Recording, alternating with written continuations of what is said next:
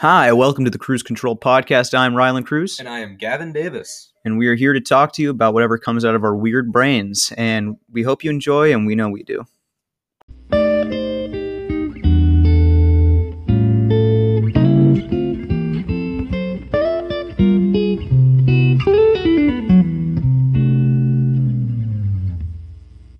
Hello, hello. Welcome to our show. Today we're going to talk about stories. Yeah, and how uh, the human psyche uh, conceptualizes these stories through subconscious desires that they want to see fulfilled, or how they relate to specific stories. Um, but yeah, you got any good ones? Any ones you were told by the fire as a youth, Gavin? Your little eight-year-old boy.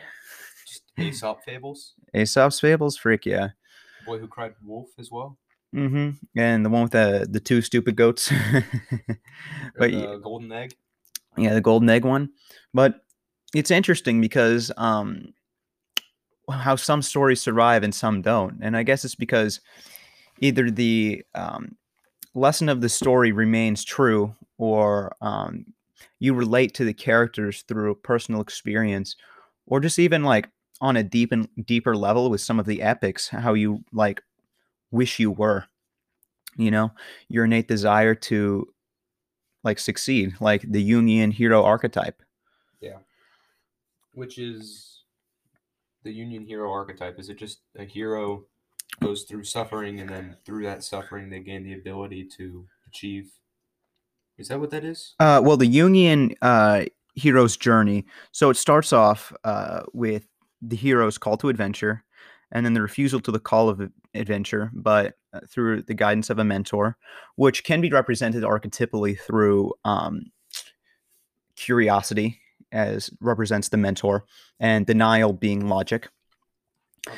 And then, um, because in order to cross into the unknown, which is fundamentally what the hero archetype is about, you have to deny logic to a certain extent. Because if you didn't go into the unknown, like, because the unknown is just things you don't know, and the rationality of your current knowledge has only so long.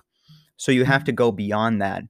So, to an extent, it's denying whatever rational thought you possess because it's something you don't understand because you're crossing into something that you're not familiar with. Or even denying self. Like Lord of the Rings, whenever uh, Frodo knows that he could most likely die, it's like a denial of self as well. Well, that's later in the story because that's part of the struggle. Okay. But um yeah, then after you cross the threshold, um you face tests and dangers, which is the Frodo thing, you know, to where uh he knows that his life is threatened and he knows that he could die, but he still chooses to complete the task believing it was worth it, believing that uh you know, it would all turn out in the end, just pure altruism. And then um after that, uh in the Jungian archetype, there is uh, devotional love and then the temptation to quit, which is an interesting one because I think we all face that, you know, is that going on a journey that we, you know, believe to be best. Because if we were going to cross into the quote unquote unknown, which can be anything, you know, represented through our lives or just in hero archetypes, it's generally literally the unknown. But in our lives, it can be represented through getting a new job, you know, Relationships. relationships, yeah, leaving the house. And there's always a temptation to quit and to turn back to what's familiar, you know, which is incredibly interesting because uh, we left in the first place because we believed it to be better. It's sort of like the uh, Israelites in Egypt. You know, whenever they left Egypt, wandered through the desert um, after being enslaved, and they were like, well, why can't we just go back to Egypt? At least we had food there because they were starving in the desert. It's true, and a lot of the times there's an exchange that happens for uh, this type of thing whenever you try to fulfill your story, because everybody lives out some kind of story in their life, some kind of adventure. So whenever we try to fulfill that story, we usually reach a point where we have to make a decision whether or not it's worth fulfilling. Mm-hmm. And a lot of people decide that it's not worth fulfilling, and a lot of people do. It just depends uh, from person to person because some people just don't feel like they can cross into that realm. Um, but yeah, after that, after the temptation to quit is facing death. and a lot of the time that's sort of represented as you know the boss battle, um, like in a lot of stories, like Lord of the like in Lord of the Rings, Frodo facing Sauron, or uh, you know, I guess in uh, the Odyssey, it'd be like uh, Odysseus facing Scylla, or the mentors, or not the mentors, the suitors. Um, and it's interesting because eventually it gets to the worst, you know, and you have to really decide if you want to turn back or you know fulfill the journey you decide to set out on. And uh, what's interesting about this is uh, Carl Jung, who's a psychologist, uh, he believed that all these archetypal stories were rooted in the human psyche and their desire uh, to achieve certain uh, aspirations in life. But what's interesting is uh, he believed that these were rooted in dreams. Like that's how the origin of these uh, mythos were birthed, is through people dreaming. And he believed that dreams were our subconscious desires, fears, and actions, all compiled uh, through like our unconscious, bridging into our conscious through these sort of stories in our brains, which is insane to think about how your brain just comes up with these dreams, you know? It's Mhm. such an odd thing to think of, eh? It is, and I guess that's why entertainment is so wildly successful as well, is that it creates the same type of energy that you feel from a movie. Like if you watch a movie about like karate, especially if you're younger, you want to go and practice karate. I guess the more life experience you have and the more of your own story that you fulfilled, the less that hearing other stories impacts you. Well, it's just who you idolize. It is, but at least everybody is impacted by the stories that they read and the stories that they see. And that's why even like your parents' stories are so important to you as a child and it makes sense. Well, it directly relates to you, you know, your parents' stories, because, you know, their struggle is your struggle because it directly relates to you and your existence. And it's interesting because um, whenever Jung uh, first studied dreams, uh, he believed that not only is it like your subconscious desires, but also your fears, which is an odd thing, you know, because, uh, and it was represented through symbols. So there's a lot of universal symbolism in dreams, like uh, feeling confined in like a coffin can mean feeling trapped because our brain doesn't necessarily know how to process these emotions in a concrete fashion because they're abstract. Emotions are very complicated Yes. and it's doing its best to translate that into an image and to make you understand it and to compartmentalize whatever you know complicated emotions feelings and subconscious desires and fears and phobias you're feeling you know And also, generally, emotions are a result of the brain not having to worry as much about simple tasks of survival. hmm Because, you know, if you're doing something, you don't really have time to be emotionally like unstable. Whereas if you are more fortunate in that you don't have to worry about certain things like that, then you're allowed to, by your body, you're allowed by your body to do things like that. And uh, it's it's a good sign that all around the world we've reached a relatively a point where survival isn't something that's heavily thought upon by most people. Like the majority of people aren't worried about living. hmm unless you go to like third world countries Unless you do, yes. But even there, it's better than it was. hmm It's not good, but it's better than it was. Well- And by a long shot as well. hmm Until you get into like truly distant societies, like those tribes in Africa that have never had human contact outside of themselves. hmm or like uh those south american amazonian like forest people Yeah, the ones, like even the island people. those i'm thinking of like uh you know those dudes from indiana jones too, like live in the temples and like you know tried to sacrifice uh indiana jones's girlfriend Yeah. um but yeah it's interesting because i suppose uh it's even gotten to an unhealthy extent that extent that our emotions have expanded in that way because we've had to worry worry less about survival and in a weird way we've reverted more to an uh egocentric pathway of thinking but that's like as a result of survival but in a weird way it's become more emotional Mhm. at least as of late like uh, a teenager now is more anxious than a person in a psych ward in 1950s. You know, like it's odd because our brains, instead of having to worry about you know necessities, instead focus on trivial things because it needs to. Your brain has to focus on something.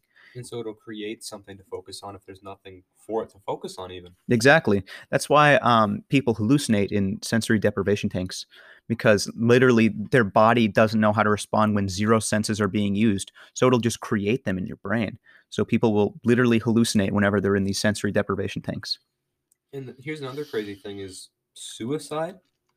Like the path that your brain has to go down for that to become an option. It shows a lot of things. And the first of them being that your brain is so hungry for some kind of struggle that it will literally create a life or death scenario within itself Mm-hmm. in order to you know be busy with something Well, and that's also part of the Jungian archetype is that in order to cross into the unknown, you have to be at some level desiring to struggle to overcome because humans don't chase pleasure or utopia. We chase adventure. Because if we had everything we wanted, there'd be nothing to achieve and we would just be depressed.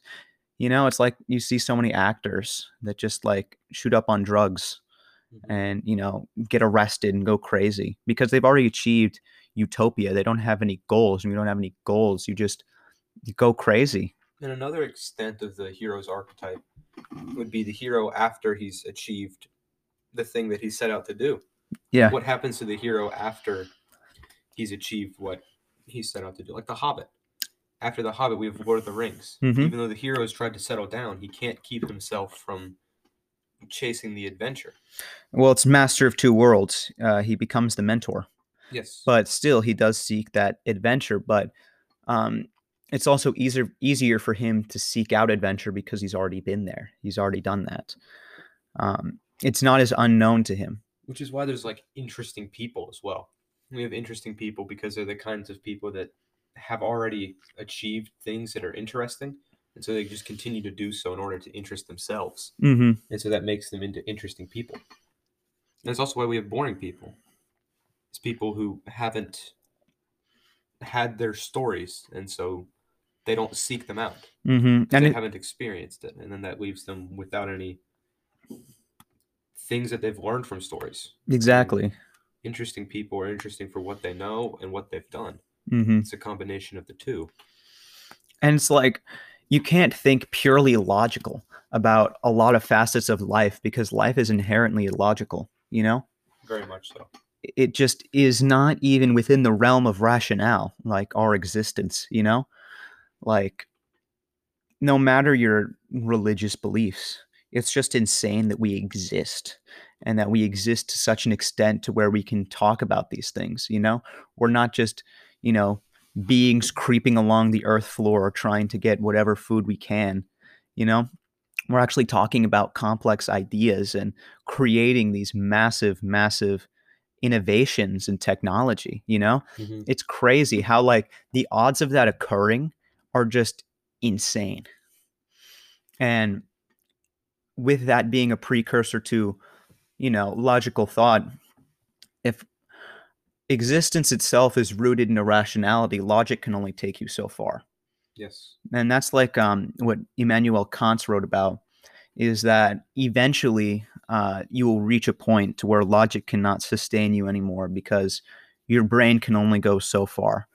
Because if everything in like the universe and god is infinite you cannot comprehend it as a finite being And even if everything in the universe is something that has occurred by chance and there is no God, then logic will still fail you oh yeah because you can't, because the odds of that happening are quite literally none or one. it's like a bajillion Well, what, what are the odds of everything that has ever happened happened? One. Hmm Well, it depends if you go by a linear timeline or if you go on uh, multiple universes theory, to where like you just live in. Yeah, that's true. But if you like, a lot of quantum physicists subscribe to the idea that there are multiple universes One where every time- action you take, and it just branches off into an infinite amount. It's almost like just an extent of Newton's law. for every action there's an equal and opposite reaction. It's just Well, it wouldn't that- necessarily have to be opposite. It would just have to be different, you know? Like it could be the same, just different enough to be not the same as the previous action. It's like Schrodinger's cat um, with quantum superpositions. And basically, what that is, is like until a quantum particle is viewed, it's in a superposition, which means it's in every position at once. Uh, and this is illustrated through Schrodinger's cat. It's like if I put uh, nuclear waste in a box with a cat, the cat's either alive or dead, but it's simultaneously both alive and dead before I view it, which is an odd thing. it it is, and it's something that I don't fully understand. I understand the concept of it, but it's something that's so just it seems paradoxical, although it's not. Well, you got to have one massive brain to look into all these, you know, uh, quantum physics. Like, dude, physicists are like crazy, crazy, crazy high in IQ. Yeah, they are by a lot. Like, it's insane. Like, the things that they come up with, the majority of us can't even comprehend, you know, and they're crafting these ideas. And a lot of them can't even comprehend the things that their colleagues have created. Yeah, which is insane. And the problem with that is probably more language based than it is uh, understanding based. Hmm because it's so hard to explain like things like that because it seems paradoxical. Mm, And plus, it's like a, and like the thing with languages is that transferring information from one being to another through speech, you It's can lose. flawed way of communicating. Yeah, because you lose information because not only is it going through a flawed brain, but it's transferring into another flawed brain with entirely different experiences and belief systems and ways of thinking from yours, you know? So it's not going to be understood the same way you did, mm-hmm. regardless of who you are. You know, so it's incredible that like these geniuses were able to transfer like insane, like revolutionary ideas throughout time because they had to make it simple enough to where it made sense, but complicated enough to where you checked all the boxes that were required to make it make sense. It's not even about it being complicated enough to do anything. It's just about making your observation able to be understood. Yeah, but that's part of being complicated because, you know, gravity, it's a very complicated thing. You know, there's like a lot of moving pieces. And if you're able to conceptualize that into one, like a singular theory, then that takes a lot, a lot of legwork, man. But most things are extremely, extremely like even language it Mhm. is insanely complicated. That's crazy. Language is crazy, crazy complicated. the fact that we've formed language like evolutionarily is insane. Oh, yeah. which is one of the better arguments that apologetics have used, in my opinion, against true atheism. Is that how would creatures like us learn to communicate? I mean, aside from the fact that we exist, which is in and of itself absolutely insane, how do we learn to communicate with each other if that's not what we were originally seeking out? Well, I suppose. Um, Like, out of necessity, you would want to learn to communicate, but that's something that has almost resulted of us being able to communicate is now that we're dependent upon it. But I mean, Well, I suppose you would need to communicate because you'd need to spread out and harvest more resources. So, you know, I suppose like you could for basic things, like if I pointed to this. I just think it's weird with like bridge words like the and and, you know? Like, because you could just say things consecutively if it was purely out of necessity. Like if I said, you know, like rock, tree, branch, get, you know, you'd understand what I meant. But it's odd when you add in these like trivial words to language. But I don't know. I suppose I can understand uh, if you were like uh, an atheist and you thought of language as evolutionary, but you would need a lot of time. And I think the word millions and billions being thrown around so, you know, carefree, like we can't even conceptualize that amount of time no. and for that many moving pieces to be active and nothing to you know collapse in on itself and then believing that you know a hundred or 200 years of our existence uh, in industrialism is causing it to rapidly collapse you know That's insane. yeah it's insane But I mean, if we've been around for, you know, millions and millions and millions of years, and yet our language is maybe a couple hundred thousand years old, like even according to the evolutionary scale, it tends to be a couple hundred thousand years that we've been communicating with each other, at least with speech. So that seems like a very short amount of time comparatively to develop that. Like if we've been around for, you know, 20 million years. Well, I suppose it, it depends on what time scale you're going by because Yeah. some people would argue like uh, uh, Jane Goodall, I believe, that found out that uh, apes communicate. Mhm. You know, so it depends where you start. If apes or even dolphins, because dolphins communicate, Yes. or whales or orcas. You know, so it depends where you draw that line of communication. Because if you're But why do humans communicate on a different level than these? because we're smarter. Right, but why? Why are we smart? Well, because uh, we're smarter because uh, they believe that the mutations that we've achieved through progressing through time at a slow pace has resulted in a higher being that is capable of higher thought that can benefit it uh, by achieving not only homeostasis but thriving in its environment because uh, we have that vast intelligence, you know, and then like if we get a complicated uh, version of our language, then we can expand trade because we further understand what different plants and different you know fish and how those things benefit us you know Mhm. and we can also organize like- the question would be why are only humans able to do this? Well do what? Communicate? Because that's not true. No, large scale organization. large scale organization? Well mm. that's also not true because they have packs. But I'm saying species wide, like it's not packs. Like we had tribes much longer than we've had a global trade system. oh yeah. But what do you mean? Like why are humans the only creature that can well that one is willing to sacrifice themselves for people that they don't know. Like there's not a different animal species that does that. mm-hmm. and it, again it boils down to emotions and but why would we do that because that doesn't make any sense evolutionarily either oh no there's no point in sacrificing yourself for a creature that you haven't met but that happens that happens in humans well i suppose that just plays into natural rights you know that humans have intrinsic value and that's uh, ingrained in our brains beforehand you know Mhm. and then uh, the question is where do those natural rights come from they're Yeah. not beneficial to us evolutionarily and then so therefore they have to come from some other like a higher being like a higher being but then some make sense and some don't that's the thing is Mhm. like you can understand certain moral certain yeah certain moral things could have resulted from evolution if you're talking like purely purely reductionistic Mhm. of like an atheist mindset but some don't if we're trying to purely achieve homeostasis Yeah. which you know like love is the most complicated because it just doesn't make sense. It doesn't make sense at all. Because you know why would you willingly give up a lot of your emotional state to someone who could not recip- who not only might not reciprocate that feeling but could turn that against you you know? Like people who are manipulated and end up in abusive situations.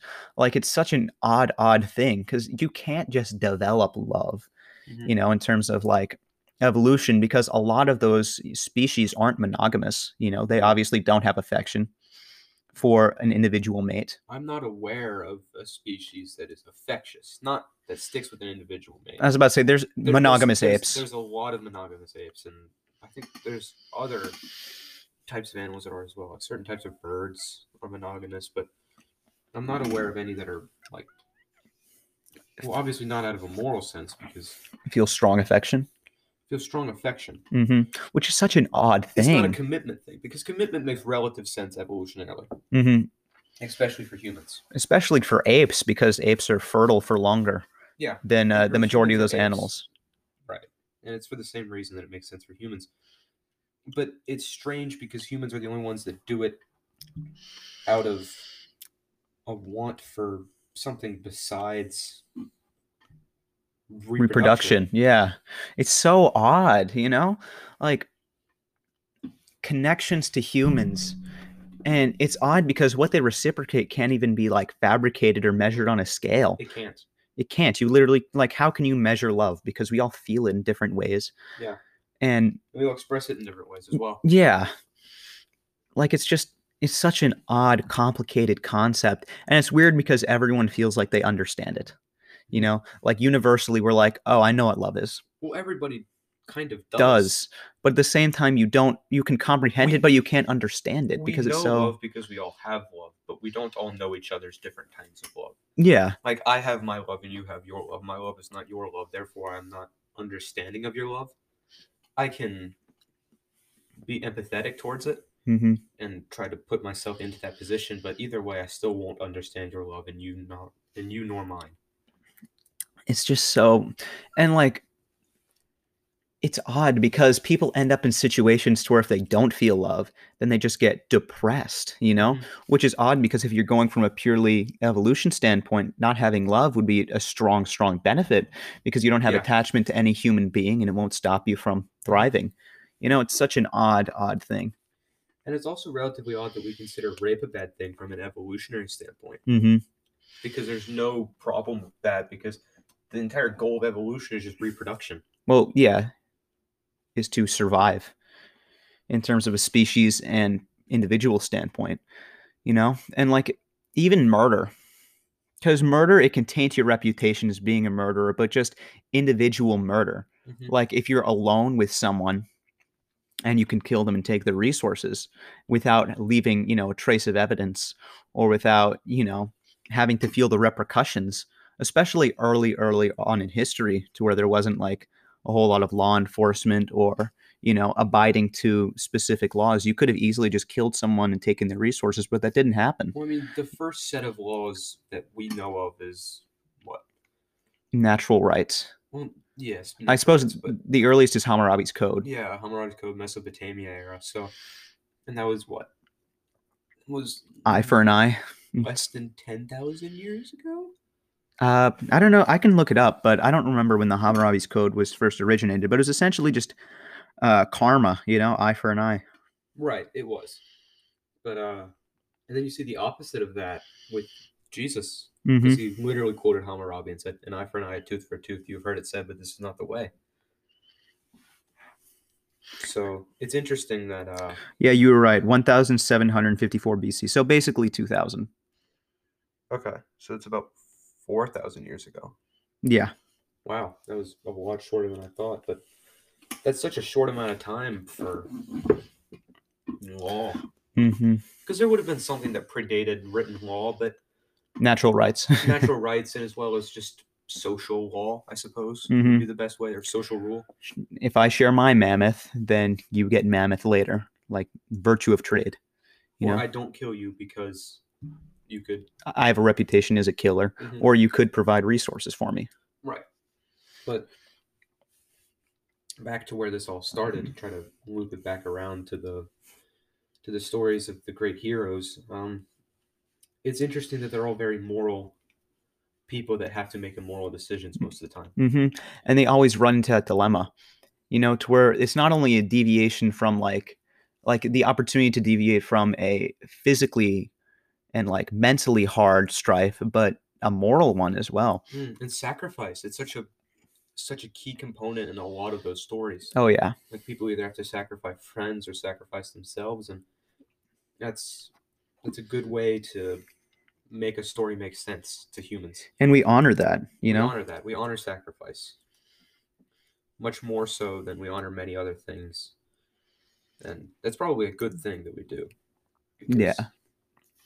Well, the more moral, generally speaking, a society is, the better it thrives. Yes. you know, because then you have uh, individuals that not only are better off uh, by themselves, but in a collective. Because, you know, if you contribute to a society at a higher level, then that society tends to thrive.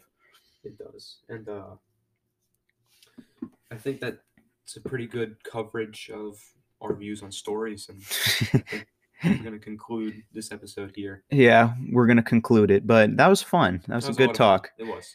No jokes were made, surprisingly enough. we kept it very, very business. It was very serious today. Yeah. We had a lot of stuff to say. Mm-hmm. Any of it good? We don't know about that, but Yeah. They had a lot of stuff to say. So thank you for listening. Goodbye. We love you. Goodbye. Thanks for listening, guys. We really appreciate it. And shows like this really just need community support in order to stay afloat. So it'd mean the world to us if you could share this with anybody that you think would be interested in hearing what we have to say. Yeah, share it. This is a threat, not a request. We are threatening you. You better share this. If you do not share this, we will un I don't know, life you. We will unlife you. I'm going to take your Minecraft account and delete it. You hear me? I'm going to take all your Robux. I'm gonna take your Club Penguin account and steal all of your Penguin points. I'm going to take your Club Penguin account and I'm going to charge a membership to it. You hear me? So you better you better share this. All right, thank you. Love you. Bye.